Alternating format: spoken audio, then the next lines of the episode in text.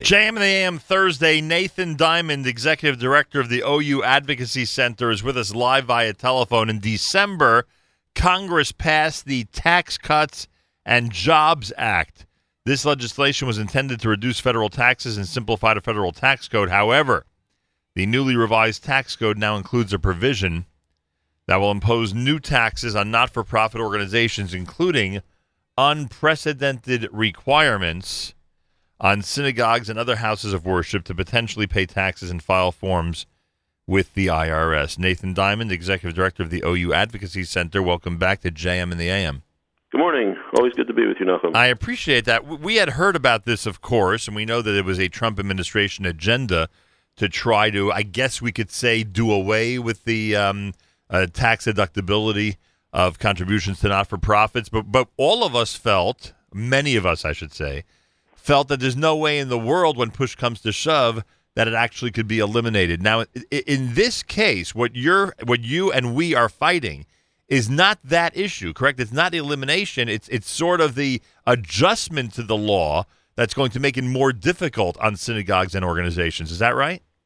Right. This this is actually uh, going to impose a tax, uh, an unprecedented tax on uh, synagogues and other houses of worship, and then also uh, in the same bucket, taxes on nonprofits generally. Right. Um, without going into too much, you know, tax law detail and putting your early morning listeners to sleep, um, basically, uh, uh, nonprofit organizations of all kinds don't pay taxes, right? Right. right. However, there's there's there's one long-standing exception to that rule, which is if you're a nonprofit organization and you run a business. Um, that's unrelated to your nonprofit mission, and that business generates income, you would have to pay tax on that.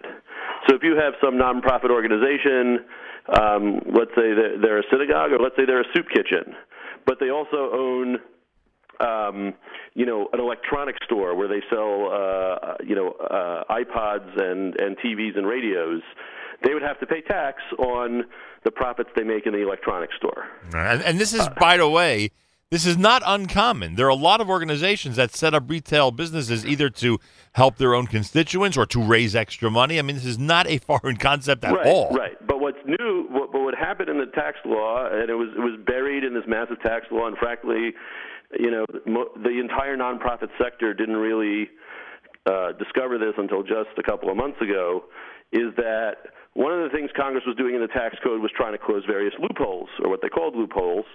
And on the for-profit business side, they said, you know what? Employer, for-profit employers were able in the past to deduct the cost of giving their employees certain fringe benefits. So if your boss, if your for-profit company boss, right, you work there, and the company gives you uh, parking at work, free right. parking, right. or it pays for your Metro card, right. or it pay, or it has a cafeteria where employees can come and eat for free. Right. Employers used to be able to deduct the cost of providing those fringe benefits. So one thing the tax the new tax law did was do away with that. What they also decided to do, and this is what was buried, was to say, you know what, nonprofit employers, we're going to make you do some of that also. And with particularly relevant to our community, um, is the transportation and the parking.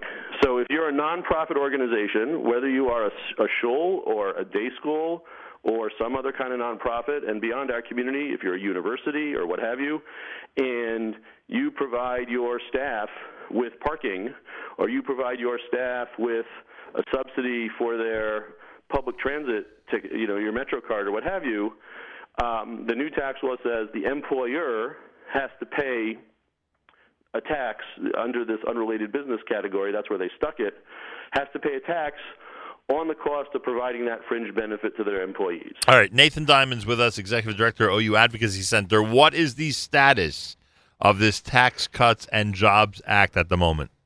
Oh, so the Tax Cuts and Jobs Act, this is the big tax so-called tax reform bill that was passed you know, with a lot of fanfare back in December. So why so is it why law. is it that you're asking people to get involved? Is there anything we could do yes. to change things? So, so we've been quietly trying to. We're working with a broad coalition of groups, um, and we've been quietly talking to the administration, the Trump administration, to try to see what they could do. But we're at the point where we, uh, we, we, we need to ramp up the effort and get Congress to repeal uh, this section of the new tax law. And so just two weeks ago, uh, legislation was introduced in the House of Representatives. Yesterday, um, Senator Ted Cruz and Senator Jim Lankford uh, introduced legislation in the Senate that will specifically repeal this new tax requirement on the nonprofits. Um, and now, and, and now is the time that we're asking uh, people in the community to uh, call and email their congressmen, their senators, uh, to ask them to support this legislation and and get this new tax on nonprofits repealed. Right, as Nathan Diament just said, and I'll read from the statement: legislation was introduced by the House to repeal the tax law section imposing this new tax on houses of worship and other not for profits. We are asking everybody to join this effort now, take action, and urge your representative. That's who people need to call, right? They need to call their congressman. Uh, call their congressman, or they can go to advocacy.ou.org uh, and uh, and fill out and easily click through and, and, email your congressman or senator to ask them to support the repeal of this uh, of this tax. Urge your congressman to co-sponsor HR 6460. Again, H.R. 6460 to repeal this untenable new provision in the tax law that unnecessarily punishes religious institutions and charities. Again, you are asking your representative to co sponsor H.R. 6460. And it's no secret that we have people in many, many states of this. Uh, great land listening right now. So not just New York and New Jersey, but everybody out there, no matter where you are, Florida, Illinois, California, and anywhere in Maryland, anywhere in between. We need every member of the House uh, that you can reach and in whose district you live um, to be contacted. So urge your representative again to co-sponsor HR 6460 to repeal this new provision in the tax law. The and, and the, the other thing worth noting is there's not only a monetary you know impact of this. Um, but on the shuls and the churches, et cetera, in particular, they don't file uh, tax tax documents with um, the IRS altogether. Their houses of worship are exempt from filing with uh, returns of any kind with the IRS, and this would be an unprecedented uh, new step and entanglement of getting the IRS, you know, involved in looking at the operations of of shuls and other houses of worship in this country. So, separate and apart from the financial impact, uh, there's that dimension as well, which is very concerning. Do you have a clue as to the potential for success?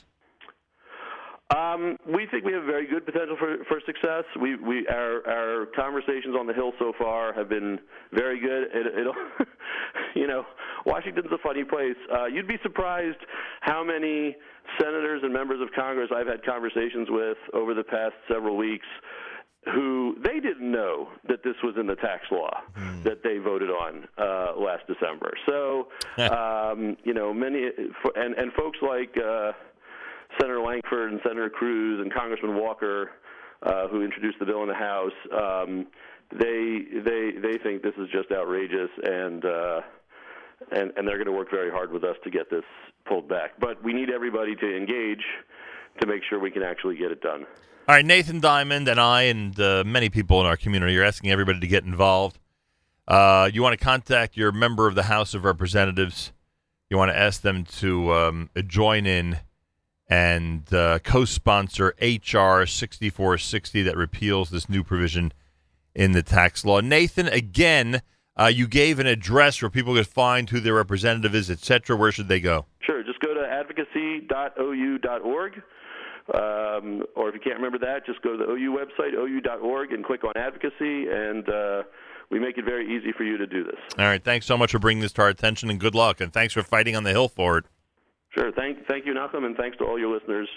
Uh, and have a great rest of your summer. Uh, thank you very much. Nathan Diament, Executive Director, OU Advocacy Center. It's important, folks. Get involved. All you got to do is make one call to your uh, member of the uh, House of Representatives, and that is it.